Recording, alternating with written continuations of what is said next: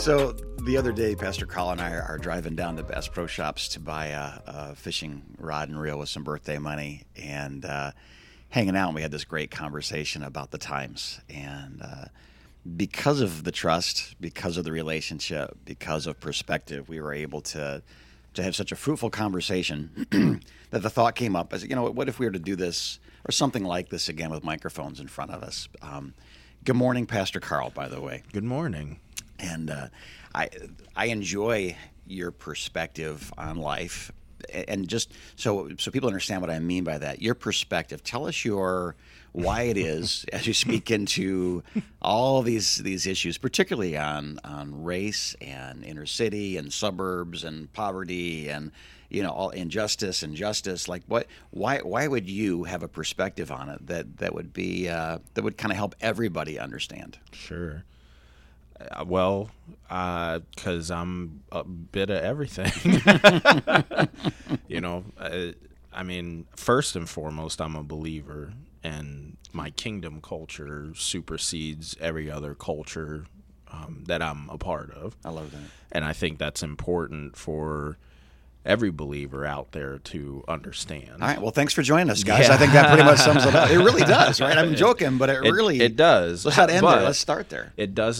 I would say it doesn't eliminate those other cultures. It puts them into their proper perspective. Right. So that being said, you know, I'm my mother's white, my father's black. I grew up in, you know, row homes in Philadelphia. When I was brought home from the hospital, it was to a condemned apartment building. Our furniture was milk crates and, you know, all of that jazz. And, you know, but I also went to a private Christian elementary, middle school, an academic plus high school, went to college, lived on a campground, you know, moved to a small town. So, I 18 years in the city, the rest of it, you know, in rural and suburban areas. Yeah. So, yeah, I mean, you kind of experience a little bit of every part of life, you know, experience a little bit of everything. Yeah. You know, now you were telling me about the neighborhood. You talk about row houses in Philadelphia, mm-hmm. but one of the things was that was a real cultural melting pot. Oh yeah, it was like a little United Nations. You know, my neighbors to the left of us were Filipino, to the right were Colombian, you know, across the street was Puerto Rican, and there was white and black and you know, Korean down the street and Cambodian up the street. And yeah, I mean, it was literally, you name the nationality, it was right. probably represented in some way on that street, you know. It's funny, you name all those nations and you're a child, right? You're 10 years yeah. old and you're there's games, there's neighborhoods, mm-hmm. there's the street plays kickball with that street. Or I mean, tell me about, like, as children, were you ever aware of, I know you're aware of race because there's language, there's sure, food. I mean, sure. when you said that, my mouth started watering. Like, please say there was a potluck once a month that everybody went to. Oh, yeah. No, there was no shortage of eating. Yeah. I didn't get this way by So what was it as a child? Was it us against them anywhere? Or as children, were you just, Bob and Fred and Joe? It was way more. I mean, there was definitely certain things that you you know, buttons you knew to push and words you knew to say that would really make a certain nationality, a certain ethnicity mad, you know. Name some of them. No, I'm just kidding. Yeah, don't do that. But that, you know, I think that instilled in me a sensitivity where, you know, people that will say things around me today or make jokes about that nationality or that whatever, you know, like while I may not be, you know, Korean, you know, or have that Asian ethnicity within me, I cringe a little because some of my friends growing up were, you know, while I may not be Hispanic, you know, hearing some of those jokes, I cringe a little because, you know, one of my best friends growing up was Colombian. Right. You know, my brother's wife is Puerto Rican, you know, right. so there are these things that you hear from people that you're like, no, please don't do that, right. you know, because I knew those people growing up. That's interesting, because I think that one of the problems with ghettoized culture, where only this ethnicity lives in this neighborhood, only that ethnicity lives in that neighborhood. Wasn't the case you at can all. See where there wouldn't be a if there's no knowledge, no relationship, then it's not far from no trust. Right. And no trust becomes fear. Fear becomes anger or aggression. Yeah, I feel really blessed to have had that kind of background, because it did help me have the sensitivities to, other plights than my own, other challenges that came with other ethnicities than just what was found in my particular culture, which is a different one in and of itself. So now go back to that. Your mother's white, your father's black. Mm-hmm. So when you say my culture, my particular culture, amongst the kids you were playing with, were you a white guy? Were you a black guy? Were you half white, half black guy? Were you? Yeah, half white, half black. It's one of those things, and all right, sure, let's go. You see the issues on multiple fronts, because you're both and neither at the same time. Right. And depending on who you run into, So I have been treated worse by white people when they find out that I'm half black. Not that I try to keep it a secret. I think most people that know me are well aware that I don't keep that a secret in any way, shape, or form. Mm-hmm. And I've been treated as a fascinating anomaly when certain white people find out that I'm half black. So suddenly I'm the only urban person that they know, and so it's like, have you ever seen a man die? And it's like, what the hell are you talking about? Like what? Like you're a combat veteran, you ever robbed a person? No, oh my gosh.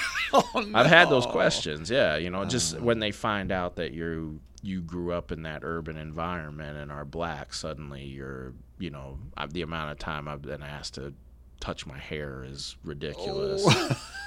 So but that's both sides. I've had that from black people too, and the flip side of that coin also, I've been treated better when black people found out that I'm half black, and I don't want that either. Mm-hmm. I don't want I don't want to be treated better or worse because of what I am. I want to be treated because I want to be celebrated because of what I am, so. Or the content of your character, not the color of your skin. But the color of my skin is a part of who I am. So, and that's part of the reason, for those of you out there who talk about being colorblind, it is a part of who I am. Yeah. And so what you're saying is, I refuse to see that part of you. Is it, I refuse to see it, or it's almost like I choose to overlook, even though you are. Does it feel that way to you when people say that? I don't know that it matters. What the message that I hear when I say that is, yes, I understand that's a part of you. I just don't care. Mm-hmm. It's too complicated for me to wade into. And it's like, Right. And if that's not what you mean, great. Let's have a conversation. Right. But that's how it feels. You're very proud of the fact that your father's a black man. Fabulously proud. And the black culture. Yes. And, yes. Your dad's a stud. Yes, your dad's fist is the size of two of my fists. And a boxer.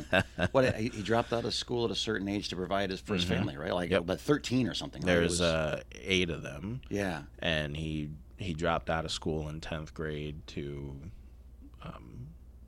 work to provide for the rest of the way. He's third oldest, so. Yeah. And he worked for the next 50 years? For family. A heck of a lot more than that. Yeah. I feel like he just, 77? He just retired, maybe 7 years or so. I know he worked until he was about 70. Yeah. Well, even now it's like, hey, let me, how can I help? What do I do? How do I serve? He's not a sit down for hours anymore. He is slowing down a little. Sorry, Dad. Love you. Yeah. But careful. I think might be able to get in a punch or two now. At least outrun him, right? Yeah. Hip replacement or the knee replacement. Well, maybe. I don't know. Stick and move, man. He's got a cane. Stick and move. Yeah, stay outside the cane. So you talked about questions that people have asked you. In the season, I've watched people say, hey, can we talk? And I've watched you approach people, hey, we need to talk. Sure. You know what I mean? What's the most common sort of question? What's the most common question? And I think because not everybody has your cell phone number, but sure. People are asking those questions for a reason, and they're nodding their heads as you're answering for a reason. It's helpful. Sure. So what's the number one question people are asking? How can they help? Mm-hmm. You know, that's, I think, probably the biggest question that which is such a cool question, you know, and I know that there's 1,000 different answers because, you know, the reality, we've had this conversation before, but the reality is, you know, we've never known a world without some type of pride and such self that leads to looking down at others, mm-hmm. you know. Right.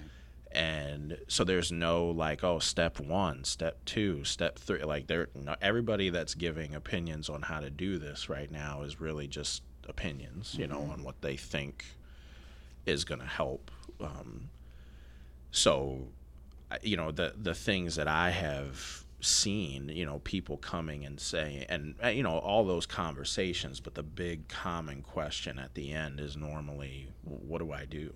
You know, right. And what's your answer to that question? What do I do? Well, first, I mean, pray. That's a big, good one. Yeah. You know, like, if only there was a series going on simultaneous. You know? Well, and it's funny because the more I think about that series, the more it's like, man, it attacks the foundational things in this. And I do understand the people out there that they want more than the foundational things, mm-hmm. you know, they want action. And that's where it's like, I think that's why it's so important to start with prayer, to start with making sure, especially believers that are passionate about this stuff, if I'm not consistently connected to the Father, it's going to be worldly ways, not godly ways, that we bring about change, right. you know?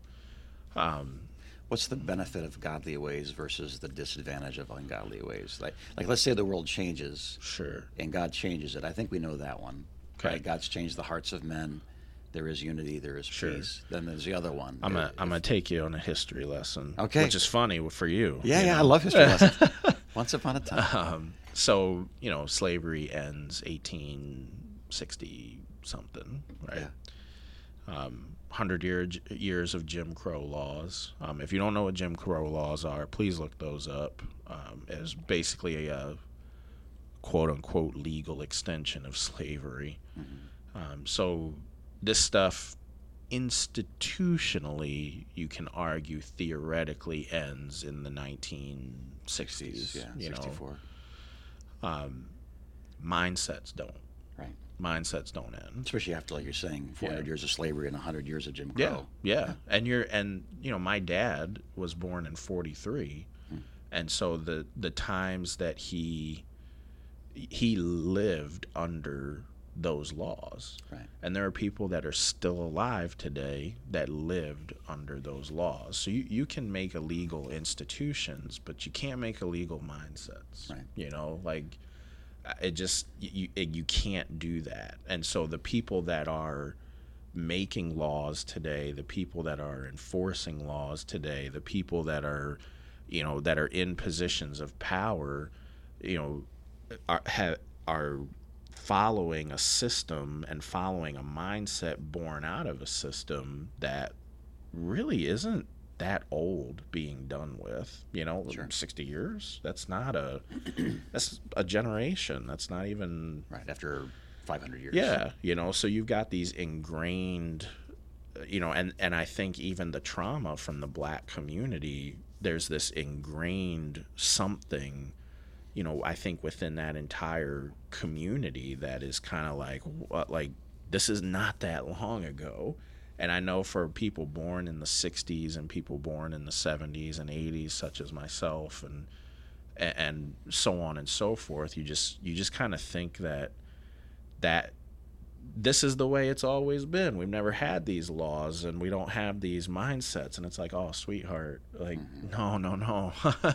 Right. You're so ingrained in that mindset that you don't know that, you know, it's whatever. So I think when people ask how to help, you know, obviously starting with prayer puts my mindset in, I'm going to help solve this problem from a heart perspective before anything else. Right. Starting with my own. Exactly. Yeah. Exactly. And so how does God view people, period? Yeah. How does God view ethnicities? How does God view myself? How does God want me to view, you know, all of these people? So that's where I would say the difference is from a worldly perspective.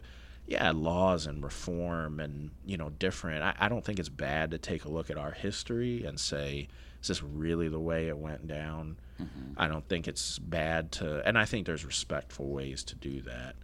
I don't think it's bad to take a look at our motives and say, like, I mean, that's introspective, a fabulously biblical concept, you know, like, you know, maybe you should look at your motives and how you actually, you know, search me and know me. Yeah, God. Exactly. Unless, you know, it comes Psalm to this issue that I'm right, because my grandmother told me. Yeah. Wait, that's not 123, is it? I don't know, whatever it is. I David said it. Yeah, David said it. There you go. You know, so looking at that, and then from there, I would also say, you know, one of my favorites to kind of make sure people understand is, you know, hold your community accountable.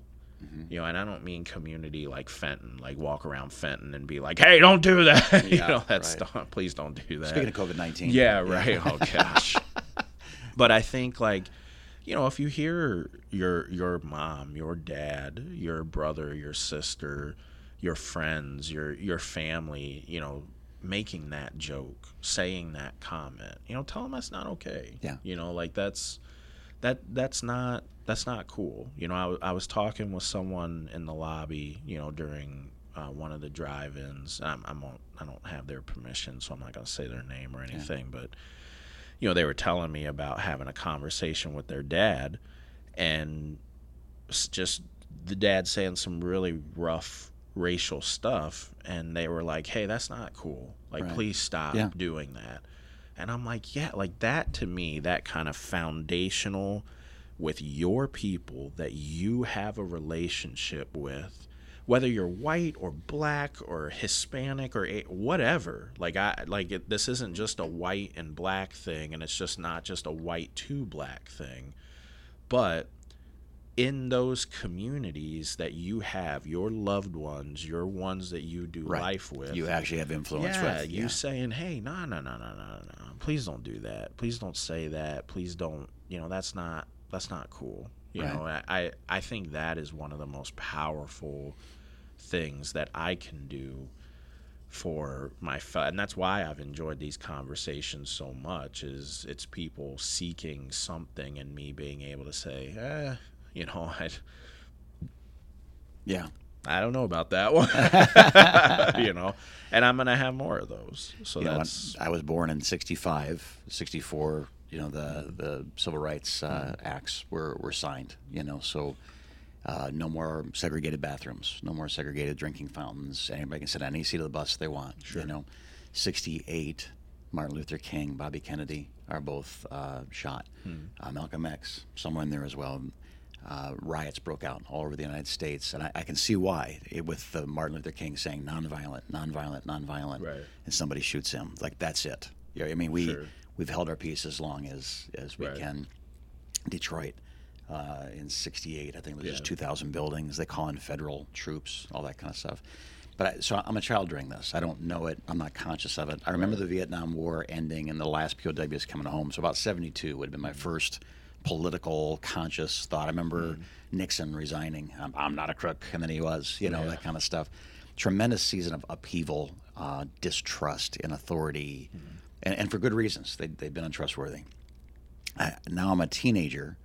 I've been through my own life, my own situations. I'm afraid of people because of experiences I've had. You know what I mean? I've been beaten by people, and so I'm afraid of older people, you know, bullies. I'm afraid of racial issues that I faced down in Florida, you know. So I'm scared. Well, scared is not far from angry, because angry makes you more powerful than you really are, you know. Then I go to Haiti. I get saved at 16. 17, I go to Haiti. I see people dying, and they're not my enemy. and it breaks my heart. I mean, Jesus is in there now, so that helps a lot. Yeah.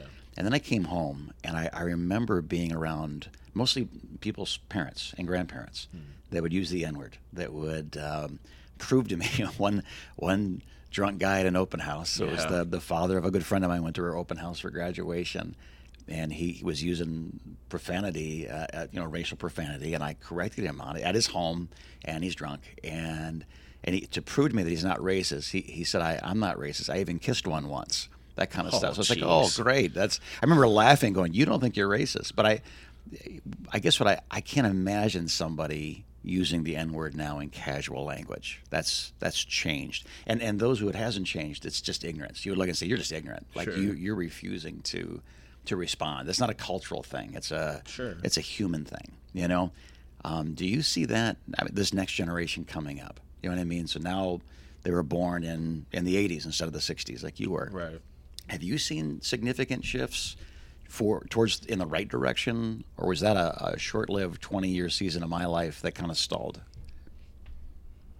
You know, that's hard because I wouldn't want to judge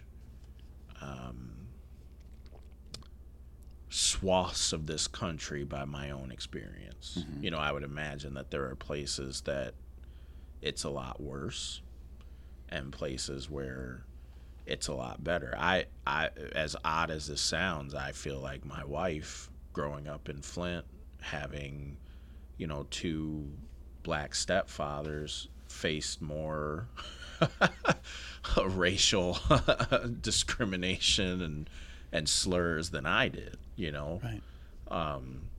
But, you know, she would have a different experience. I've also been told that I guess I'm a little naive in the sense that, you know, there were times that Faye is like, yeah, that was totally a racial thing. And I'm like, it was?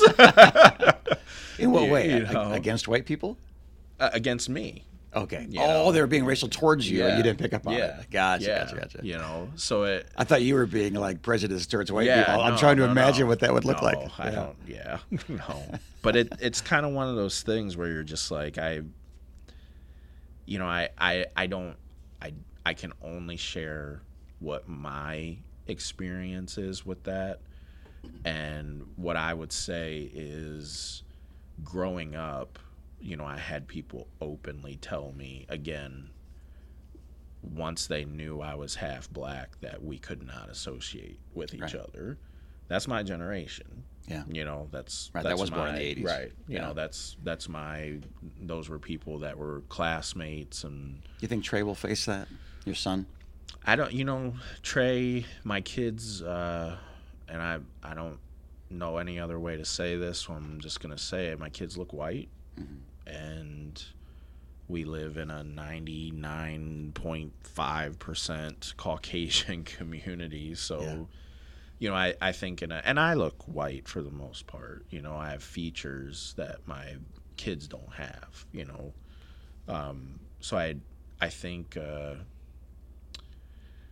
they'll run into a lot of the same thing I did, in the sense that when people find out what they are, mm-hmm. you know, they may face a different challenge. That may change people's perspective of them. You know, and so I would say that I think, you know, you mentioned the N-word being used in casual conversation.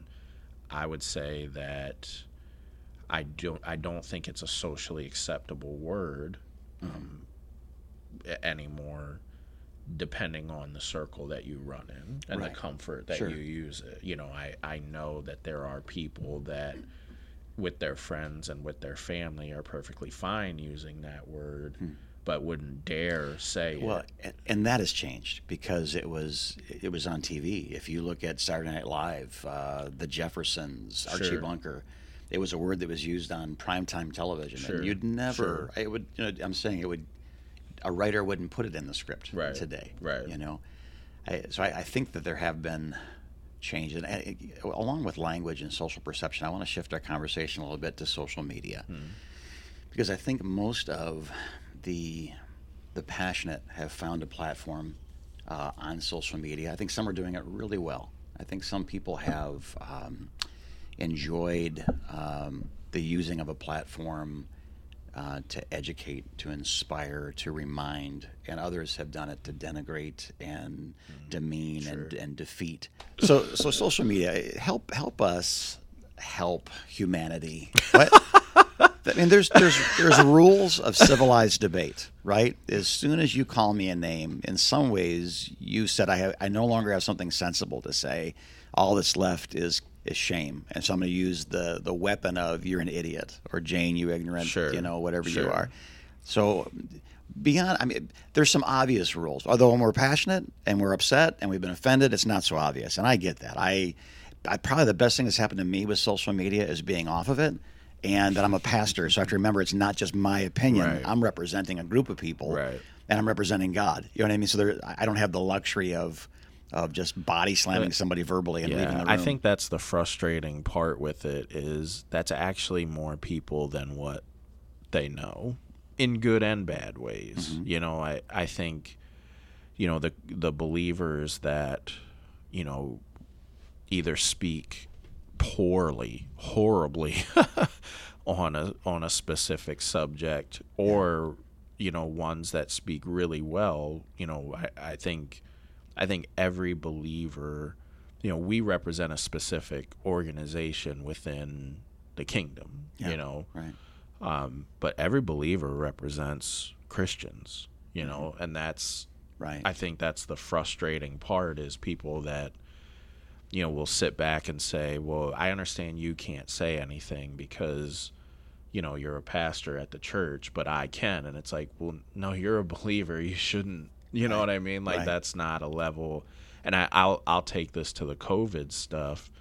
You know, what's heartbreaking to me, and I don't obviously like every decision that she's made, but to see people, to see the words they use to describe our governor is sad, you know. And I'm not saying like it's your right to speak out and it's your right to say have your opinion and say what you would prefer to have happen, but to see the name calling and the petty little crap that's just like, but that's not how God sees Governor Whitmer. You know, like that's not, and I would say the same within this is in our conversations with each other.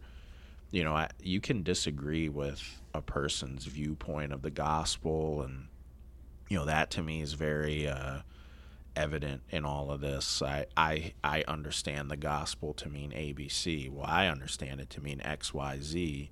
And then it's this contest of which understanding is superior of the other. And you're like, oh, my gosh, you guys are just heads and tails. You are literally the same coin. Shut up. Yeah. Like, you know, like. Say it again. Shut up. You need each other. It's not, you know, what you're saying are not mutually exclusive things. They are literally point A and point B. They are literally the same part of this long stretch of thing that we call the gospel, and I really wish you guys would realize that instead of arguing about it so publicly, you know. Right. So I think there's, you know, when it comes to social media, how does God view that person has got to be my number one, you know, my number one motivation in talking with someone about that.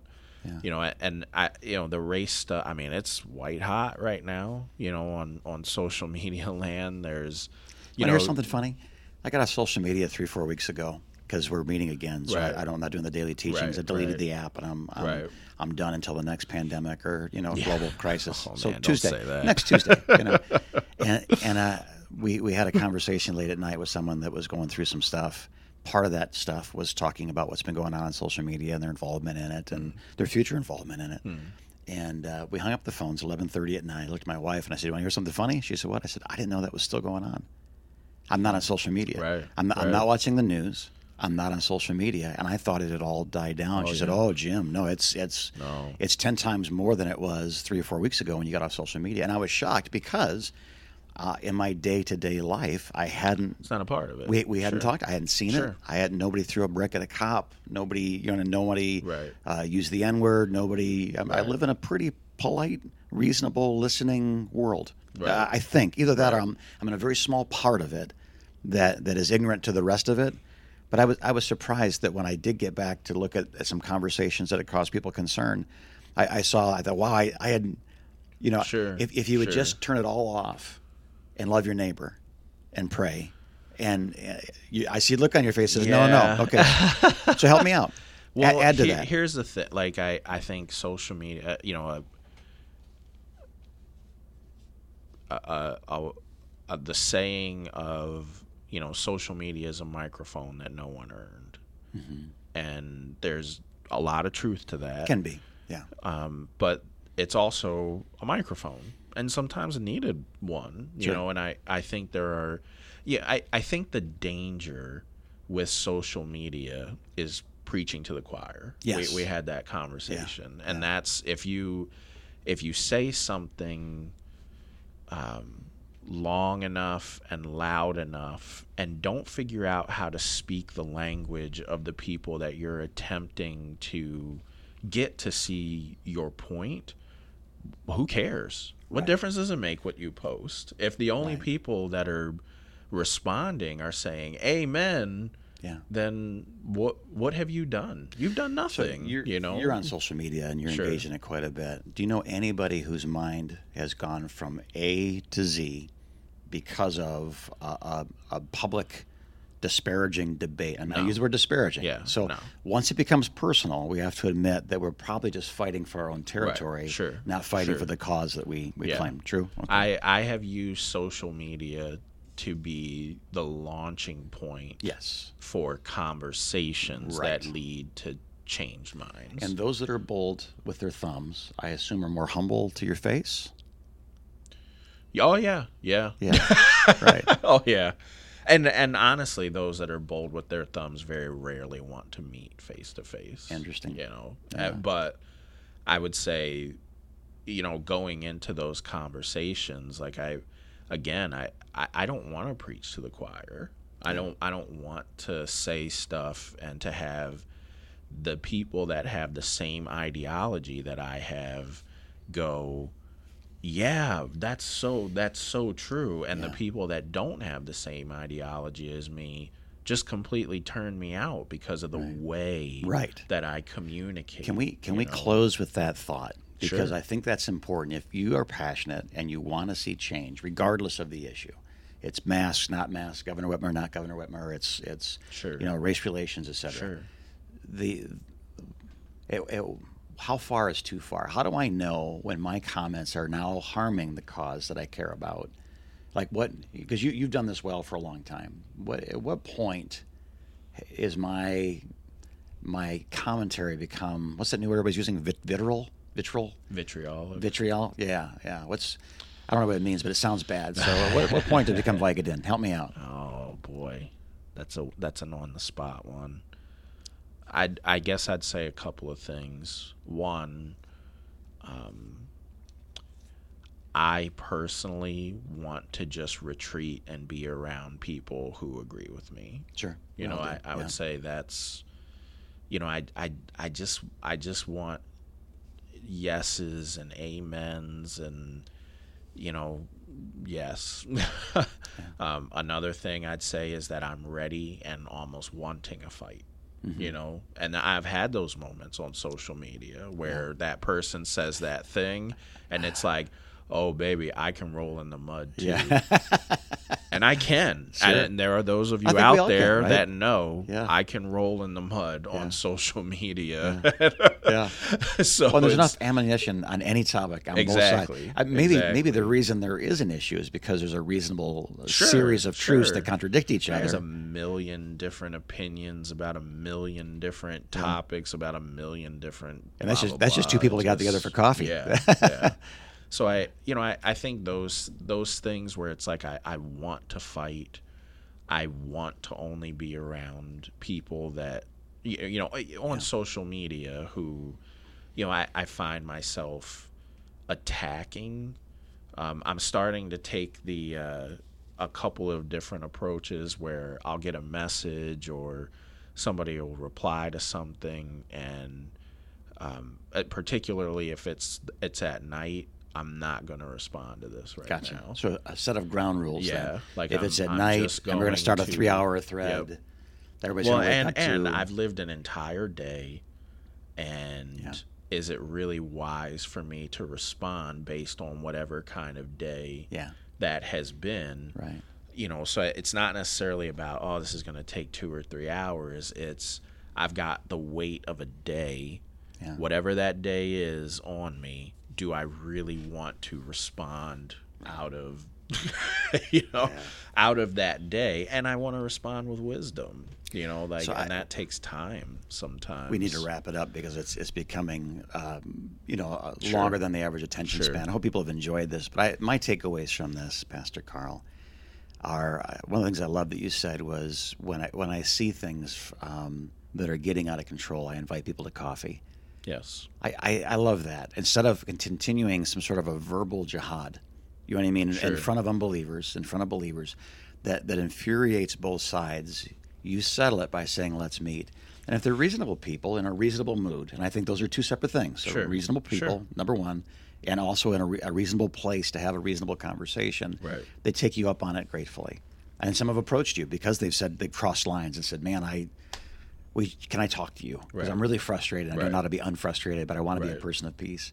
So I think that it's time for fathers and mothers, and that's not your age, that's not chronology, that's your maturity, that's your position, that's your wisdom, in the body of Christ to begin to have conversations that sure. have eyebrows absolutely. And smiles absolutely. And frowns and, you know what I mean, versus thumbs. Because I know one of the problems with texting, not just social media, but texting, I can't tell what mood you're in. I can't hear the tone of your right. voice.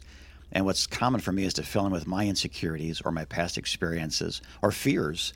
You're attacking me when you just said, what do you want for lunch? I'm like, what do you mean by that? Yeah. You know, I mean, the word in a yeah, challenging right. way. Yeah, who's the? right? yeah, so thank you for your time. Yeah. And I guess in the comments section, will there be comments below this, Josh? Are we going to be doing that? Okay. In the comment section below, if there's some questions maybe that we didn't ask that you would like to privately message in case there's any chance that question might frustrate somebody, you can do that. Or just put it out there and say, I wish you guys could discuss, you know, these issues. And I hope that this is helpful. Again, if you have a negative comment, this really hurt my feelings. This upset me. I want you to know I love you, that this is not the place for you to blast something you disagree with. Know and respect the people that are serving you right now. And if you have an issue, again, private message. I'll meet you for coffee. Pastor Carl will meet you for coffee. Absolutely. We can explain positions, things that we've talked about, questions that have been asked, or why Josh was completely silent during the entire thing.